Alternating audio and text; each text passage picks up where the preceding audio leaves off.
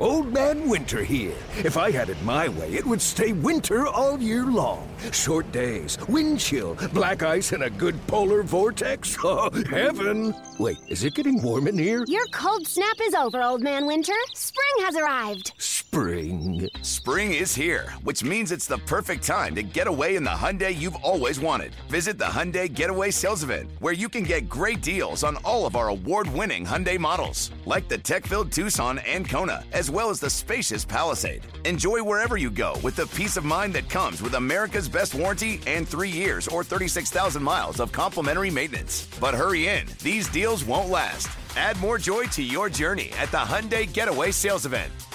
Now get 0% APR or up to 1500 bonus cash on the Hyundai Tucson. Now, during the Hyundai Getaway Sales Event. Offers end soon. Call 562 314 4603 for details.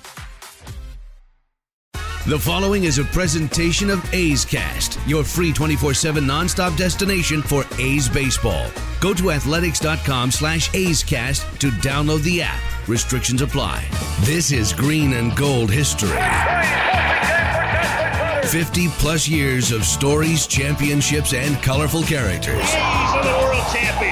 This is A's Baseball. This is Green and Gold History. Welcome to Green and Gold History here on A's Cast, powered by TuneIn. We continue with our series of top 10 all time, going position by position for the Oakland Athletics. He's our A's historian, Dave Feldman, with us once again. Feldy, it's hard to believe we're in the offseason. We've been doing this for over a full season, and we have not tackled center field yet.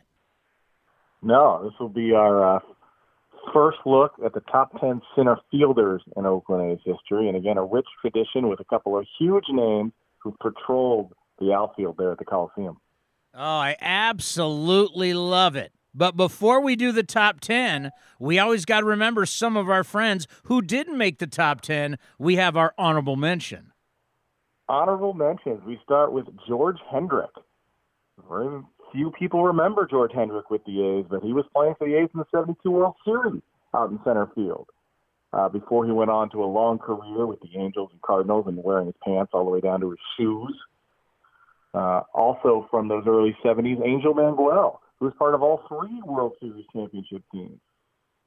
How about from the Bay Area, Willie McGee came over in 1990 to play center field the last two months. How about Eric Fox, known for his big home run in the Metrodome in 92? Uh, Rich Becker, the speedy Billy Burns. Billy Burns. from from Concord, Damon Mashore. Jason McDonald, current A's coach Ryan Christensen, current ESPN broadcaster Chris Singleton, uh, the brainy one Sam Fuld, and a couple of recent guys, Jaycob Brugman, and how about Boog Powell? Not the legendary Baltimore Oriole Boog Powell. No, no, the left-handed swinging Boog Powell, who did have a couple big home runs for the A's a few seasons ago, but uh, really didn't make his mark. Not quite like the the real Boog Powell. You know, I, think about Willie McGee, and obviously he had a phenomenal career. Was an MVP, World Series champion with the St. Louis Cardinals. He actually didn't he play for many years after playing with the A's, even later on, even going back to St. Louis. He did. You know, after the A's, he went to the Giants for four seasons. Uh, then went back to St. Louis and now a coach with the Cardinals. Uh, actually coached over, I believe, at Diablo Valley College in Concord for a while. Uh, William McGee was a great player, uh, switch hitting center fielder. Uh, you know, the memory of him, the '82 World Series with the Cardinals, and he was an important acquisition for the A's in '90 because a guy we're going to talk about later, Dave Henderson, got hurt, and the A's needed outfield help. And to pull a trade for Willie McGee, this was the National League batting champion in 1990. He was the NL batting champ, and he finishes the year with the A's in Oakland. Uh, and an important player really helped the A's get to the World Series that season. You know, I, I just brought it up, and, and I'm looking at his numbers from when he was the MVP. And you think of players are not exactly juiced yet, ball's not juiced, it's a speed game. He hit 353, 216 hits, had 18 triples, 18 triples, 26 doubles, 10 dingers, drove in 82 runs as, as a center fielder in the middle 80s. That's unheard of. And had an OPS of 887. Back in the day when it was about speed, you talk about putting up those numbers. My and was Gold Glove. I mean, what a year he had in '85. Yeah, he was such a dominant player with his speed, uh, defensively and offensively. And one of his one of the great A's memories uh, was him being on first base and an overthrow on a pickoff throw, and him scoring. He scored from first on an overthrow on a pickoff, again with the, the foul territory at the Coliseum. The ball gets down there, but he was so freaking fast. It was like a blur getting around the bases. Such a weapon was Willie McGee. All righty, we get to our top 10 A's center fielders all time here on Green and Gold History, number 10. Now, number 10, we have a bit of a tie, and I'll, I'll explain why in a second. First, we're going to start with Johnny Damon. Johnny Damon in 2001 comes over to the A's and is going to be part of the A's outfield, but he starts off as a left fielder with the 01 A's. The A's get off to a bad start, and Johnny Damon gets off to a terrible start. He's hitting 228. This is a 300 hitting player. But then the A's move him to center field in June, and the A's take off. They go 62 and 24 down the stretch, uh, over 100 wins that season. And, and Johnny Damon became what we know of Johnny Damon. Hit 283. He was stealing bases, and he was playing terrific defense. He just didn't take to left field at all. And once they moved him to center field, then when the A's got to see the Johnny Damon that they hoped to. And now I know, like a few other players, Johnny Damon leaves a bad taste in A's fans' mouths uh, because how good he was before and how good he was after he left the A's, and the A's didn't really get to see the best of him. But when you break it down and you look at that end of the 01 season, A's really did get to see the best of Johnny Damon. He he was terrific down the stretch in 01. You know, Johnny Damon was recently on uh, A's Cast Live, and he said the best thing about him coming to Oakland was this is where he actually learned how to win. Yeah, for sure. You know, and you could take those lessons with you as he went to Boston and went with the Yankees. He didn't have that experience in Kansas City. Um, he learned how to win. And then also equally at number 10 is a guy probably not thought of very much as an A's center fielder, also coming over from Kansas City. That was Willie Wilson. Willie Wilson, former batting champion in the AL, Gold Glove winner, two-time All-Star, known for his speed. He comes over to the A's in the '91 season, and he's 36 years old, and he's a fourth outfielder, and he's he's he plays okay. Still has 20 stolen bases. Not really a factor on the '91 A's, but '92, because of injuries, he's taken over in center field, and now at 37 years old, he's hitting 270. He's got 28 steals. But for me, he makes this list for one reason. One reason was a game in Arlington in August of 92 going against Nolan Ryan. Willie Wilson's leading off the seventh inning, and he takes a big swing, fouls the ball off, and Nolan Ryan just starts yelling at him. Like, how can you, this little slap hitting center fielder, take such a big swing off me, Nolan Ryan? Next pitch, Willie Wilson triples and he just starts yelling at Nolan Ryan. Just yelling. It's great. Willie Wilson's just giving it to him. So now we move ahead to the eighth inning. Willie's up to bat. Harold Baines on second base. There's two outs, and Nolan Ryan drills Willie Wilson. Just drills him. And for the first time, this is unbelievable to think about. A guy who started pitching in the big leagues in the late 60s, and we're talking 1992, for the first time in his career, gets ejected. Ejected for throwing at Willie Wilson for the first time shower, fans are showering the field with cups. There's food wrappers. There's a 10 minute delay. Things are going crazy. Finally, the A's win the game. After the game, they go talk to Willie Wilson, and one of the all time great quotes. They asked about Nolan Ryan, and he says, Ryan thinks this is his country, his town, his stadium. But you know what? He's not a legend in my mind. Wow. What's he talking about? He is a legend. He's Nolan Ryan, for God's sakes. Just, but in Willie Wilson's mind, he's just another pitcher that he's out to battle. It was great. And uh, for Willie Wilson, he got a 92 team that won the AL West, and Willie Wilson was a big part of that. So he shares that number 10 spot with Johnny Damon. You know what I love? I, I have a good feeling this is going to be a good name list. Like everybody on here is a name that you know and you know well. Yeah, names and guys who were big factors in the A's. I mean, center fielder, as you know, center field's a very, very important position on a baseball team. He's the captain of the outfield, and if you're going to win, You need a strong leadership from that center fielder. Number eight. Excuse me, number nine. Number nine is Ernie Young. Ernie was the A's center fielder in the early 90s from 94 to 97. Uh, might best be known for being the last batter of the 1994 season. I remember the strike year of 94. Everybody knew that baseball was going to walk out. The A's and Mariners were playing the last game, the last game of the night. And here's Ernie Young, the last hitter, going against Randy Johnson, the big unit. And Ernie keeps fouling off pitches. And I remember just you know looking around at the other people in the in the press box going, you know, if he can just keep fouling pitches off, this season's never going to end. Unfortunately, Big Unit finally struck him out, and and we know the history with the strike. But Ernie comes back, and in 1996 has a really big year for the A's. Hits 19 homers, 64 runs batted in, has a three homer game batting leadoff. He's the only athletic ever with a three homer game batting out of the leadoff position. And also, you think back to '96 when the A's started the season in Vegas, right? They played their first five or first six games in Las Vegas while they were still doing the Mount Davis construction. Uh, he started a triple play, making an incredible catch off the bat of Bobby Higginson of the Tigers. Starts a triple play. Ernie Young, a solid, solid A's center fielder for three seasons there in the '90s.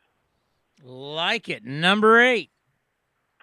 Number eight's a guy who's had a tremendous career when you think about it. And he was still active last year, showing up with the Mets and hitting a pinch hit home run. That's Rajai Davis. You know, Rajai has played in the big leagues for 14 years now. He has 415 career stolen bases. And of course, we all know playing for the Indians, the big game seven home run off of Aroldis Chapman. Uh, his time with the A's, he was solid. He was signed off of waivers when the Giants released him in 2008. In 2009, he hits over 300. He hits 305, 41 steals. 2010, he hits 280, 50 steals. Goes away to Toronto, a couple other clubs. Comes back in 2017 to the A's, plays in over 100 games. That's 26 steals. I mean, Rajai Davis, besides being a tremendous human being, just a good all-around baseball player who is always productive when you put him on the field. No, yeah. I mean, I think about Rajai, especially his time here. How many times you say, Rajai, hit the ball on the ground? Please hit the ball. Utilize your speed. Hit the ball on the ground. He he was, you know what? He was he was a good baseball player, and he was good for the A's, and especially in the time in between, you know, being the, the playoff team that they were, because of just his his positive outlook on things, his his the way he played defense, the way he came up with big hits, and just a factor. And there's there's a reason that he's lasted this long in the big leagues. I mean, he came up with the Pirates and he had a cup of coffee with the Giants, and it looked like his career was going to wash out. And here he is still playing. Uh, test, testament to himself and just the type of person that he is. Number seven, the first overall pick in the 1965 MLB draft, the first ever MLB draft out of Arizona State, Rick Monday. Rick Monday was the original Oakland Athletics center fielder. He came up originally in Kansas City, but when the A's moved to Oakland, he was entrenched there. And for four seasons, from 68 to 71, he was the guy. He was an all-star in 1968. He hit 290 in 1970. And in 1971, an A's team that made the playoffs, he led the A's with 18 home runs. I mean, Rick Monday, and he, you talk about the young A stars, the Rick, um, you know, Sal Bando, Reggie Jackson, Joe Rudi, Gene Tenace. Rick Monday was one of them. He was one of these guys who came up to the system. Now, unfortunately, he was also the first one to leave, as the A's knew they needed to fortify their starting rotation going into the 72 season. And they made a big deal at the time. They traded Rick Monday to the Cubs to get Ken Holtzman. And I think we can all agree it was a very successful trade, very successful for the A's, and good for Rick Monday. I mean, he played a long time. He played until 1984. Uh, he played with the Cubs. He played with the Dodgers. And big moments, obviously saving the American flag from being burned at Dodger Stadium uh, when he was with Chicago. And then when he's with the Dodgers in 81, hitting the big home run to beat the Expos in the playoffs and put the Dodgers in the World Series. Uh, big moments in his career, still a Dodger broadcaster. Uh, but for the A's, the original A's center fielder, Rick Monday. Yeah, pretty incredible. He'll always go down the very first ever draft pick in Major League Baseball. I mean, that's something that you know, years from now when he's passed and in the Baseball Hall of Fame, he'll always be that guy. And and, and you know, with all your work in, in the Pac-12 that you do, so you know the college baseball and you know the Pac-12 real well. And I remember, uh, God, I probably was a freshman, went down to play uh, Arizona State, and uh, where they used to play on campus and I remember Right. when you go Packard on the Stadium. you go onto their field and there it's it's it's Sal Bando, it's Reggie Jackson, it's Rick Monday. They had all these names, right? Barry Bonds, Mike Devereaux. They had so many, but it's amazing how many great A's were Arizona State Sun Devils. Yeah, you know, and Charlie Finley at the time, he really had his his eyes on Arizona State. Bobby Winkles, the head coach, and Bobby Winkles would later coach with the A's and be a manager for the A's. Um, he knew what a good program that was there, and was going to pick those players. Do you know what? If you picked an Arizona State Sun Devil from the late '60s, early '70s, you were getting a major league ready baseball player, and and Charlie Finley did a tremendous job there. And you think about Kenny Holtzman. He's not going to be in the Hall of Fame. But I got to tell you, out of any A all time Oakland A's, did anyone pitch more big games than him? No, and we've talked about it before. In the three World Series in the 70s, who was your game one starter in all three? It was Ken Holtzman. I just and you knew he took the mound. He was going to work quick. He was going to throw fastballs, and he was going to get out. And he could also hit it a little bit, as he showed in the 73 and 74 World Series with the bat. Ken Holtzman was a tremendous Oakland athletic and a real, real huge reason. It kind of gets pushed down why they won three straight World Series. Number six, Number six is Terrence Long. T. Long. Wow. T. Long checks in at number six. Now he was one of the first, you know, big Billy Beane acquisitions uh, in 1999. The A's acquired him from the Mets for Kenny Rogers, who was a solid A's left-handed starter. Um, and Terrence Long playing center field in 2000. It's 288, 18 homers, 80 RBIs, 34 doubles. How about that for a rookie season? I mean, that is a solid rookie season. And he ends up finishing second in the Rookie of the Year to Kazuhiro Sasaki, the closer of the Mariners. Now, 2001, he kind of split his time, as we talked about. He started in center, and then they moved him to right when they moved Johnny Damon to center, and then they moved him to left after the A's got Jermaine Dye. Jermaine Dye still played very well, played in every game, hit 283. 2002, he moves back to center field and hits 240. So you see his average is going down, the A's to do something. And in 2003, he ends up moving more to the corners, and uh, Chris Singleton takes over in center field. But you look back at Terrence Long, postseason 2000, game three, he's homering off El Duque in the playoffs in Yankee Stadium. 2001, let's go back to Yankee Stadium. He homers twice in game one, off Clemens, off Hitchcock, hits 389 in the series. 2002, he homers again, game three at Minnesota. You know, he's one of only eight players in Oakland history with four or more career postseason home runs. There's only eight players, and the A's have played a lot of postseason games since they moved to Oakland, and he's only one of eight who've hit four or more. Uh, Terrence Long, I know there are some people who still remember the last out of the 03 playoffs against the Red Sox and looking at third strikes from Derek Lowe, and we all understand that. But T. Long also had some big moments, and maybe defensively his biggest was robbing Manny Ramirez at Fenway Park in 2002, going over the wall and shocking everybody with an unbelievable catch to win that game. T. Long's number six. Number five, top center fielders all time for the Oakland Athletics. Number five, another A's Billy Beane acquisition, and a tremendous guy, still in the organization today. Is probably going to be a manager at some point, and that's Mark Kotsay.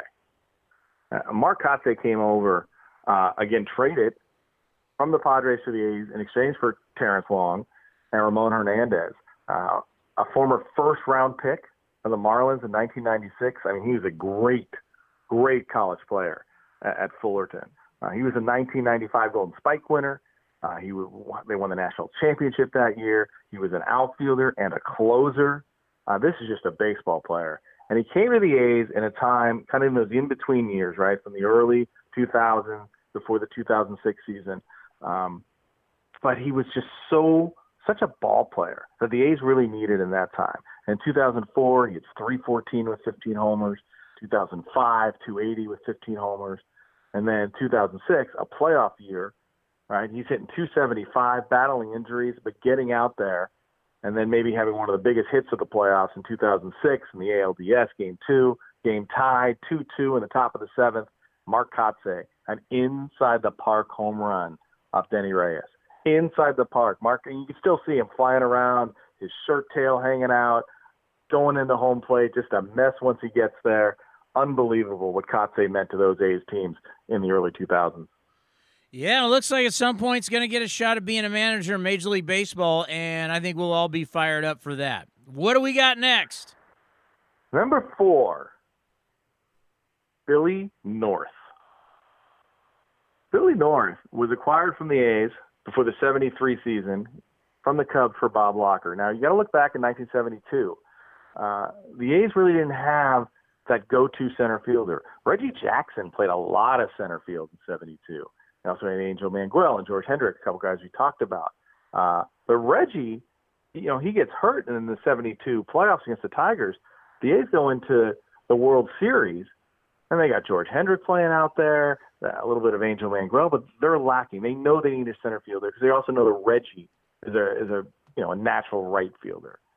So they acquired Billy North, who kind of had his problems with the Cubs, attitude wise. He wasn't a big favorite, but you know Charlie Finley loved speed, and the one thing Billy North had was speed. And pairing him at the top of the order with Campy Campaneris, and now you've got two speed demons who are just ready to go off. And you look back at Billy in 1973, 53 steals. In 74, he leads the league with 54. 75, he only has 30, but he comes back in 76, leads the league again with 75 steals. Uh, just a demon on the bases. Uh, he also, you know, in 1973, he led the AL, the center fielders, with 15 outfield assists. From 73 to 76, he recorded more putouts than any other outfield in baseball. This was a very good defender, get very good speed guy, switch hitter. Again, top of the order with Campy. Um, in 73, he sprains his ankle near the end of the season and actually misses the postseason. So when we talk about the A's winning the World Series in 72, they won it without Reggie. In 73, they won it without Billy North, their everyday center fielder.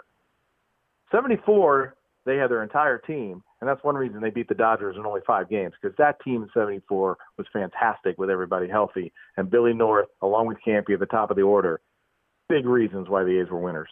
And Ray Fosse reminds us they only used five pitchers that entire series. Just absolutely incredible. All right, we're down to our top three center fielders in A's, Oakland A's history with our A's historian, Dave Feldman. Feldy, number three.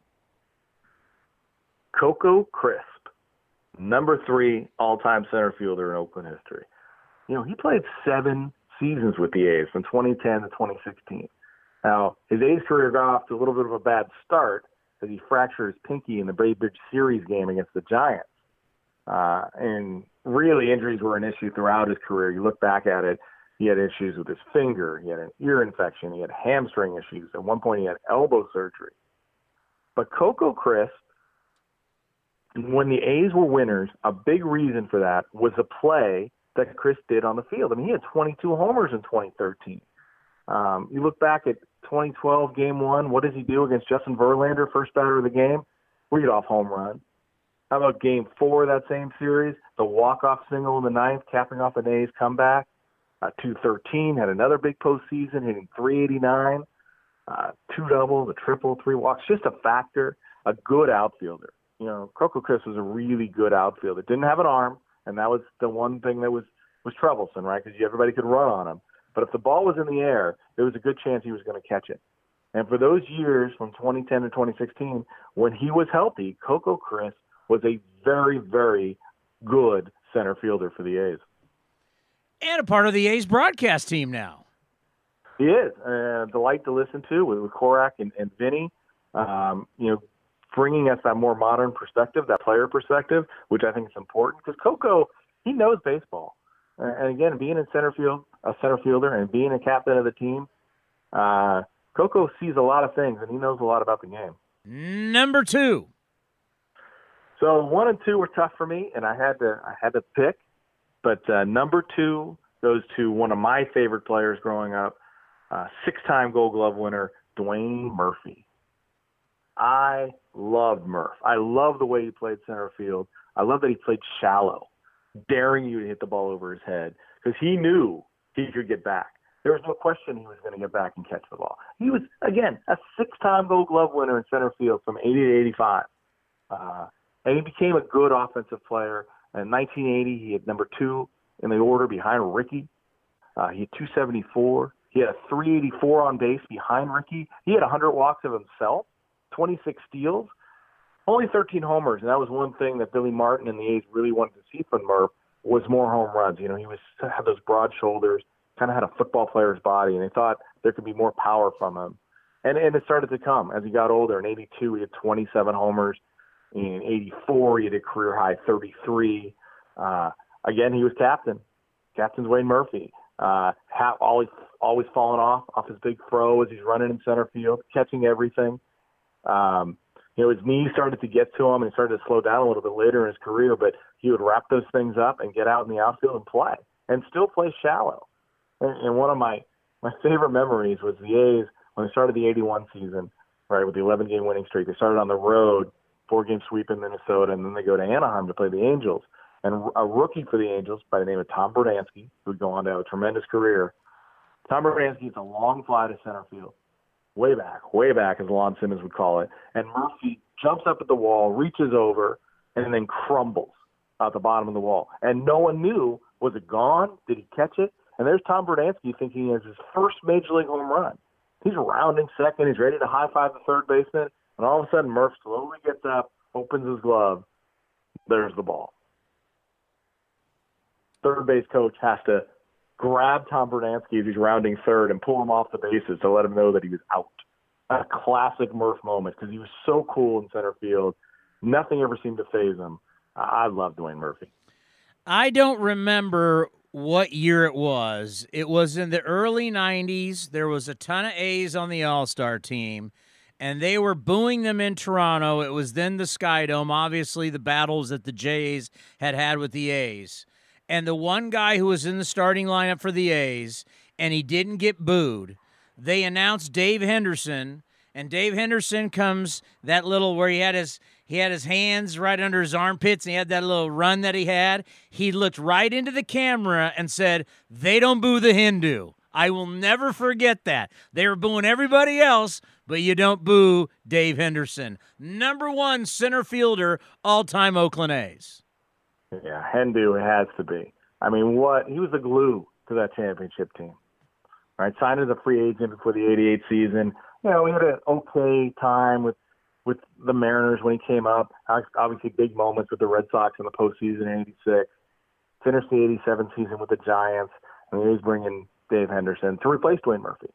And okay, all he does is go out and hit a career high 304, 24 bombs, 94 RBIs. 887 OPS. And Tony La Russa puts him second in the batting order.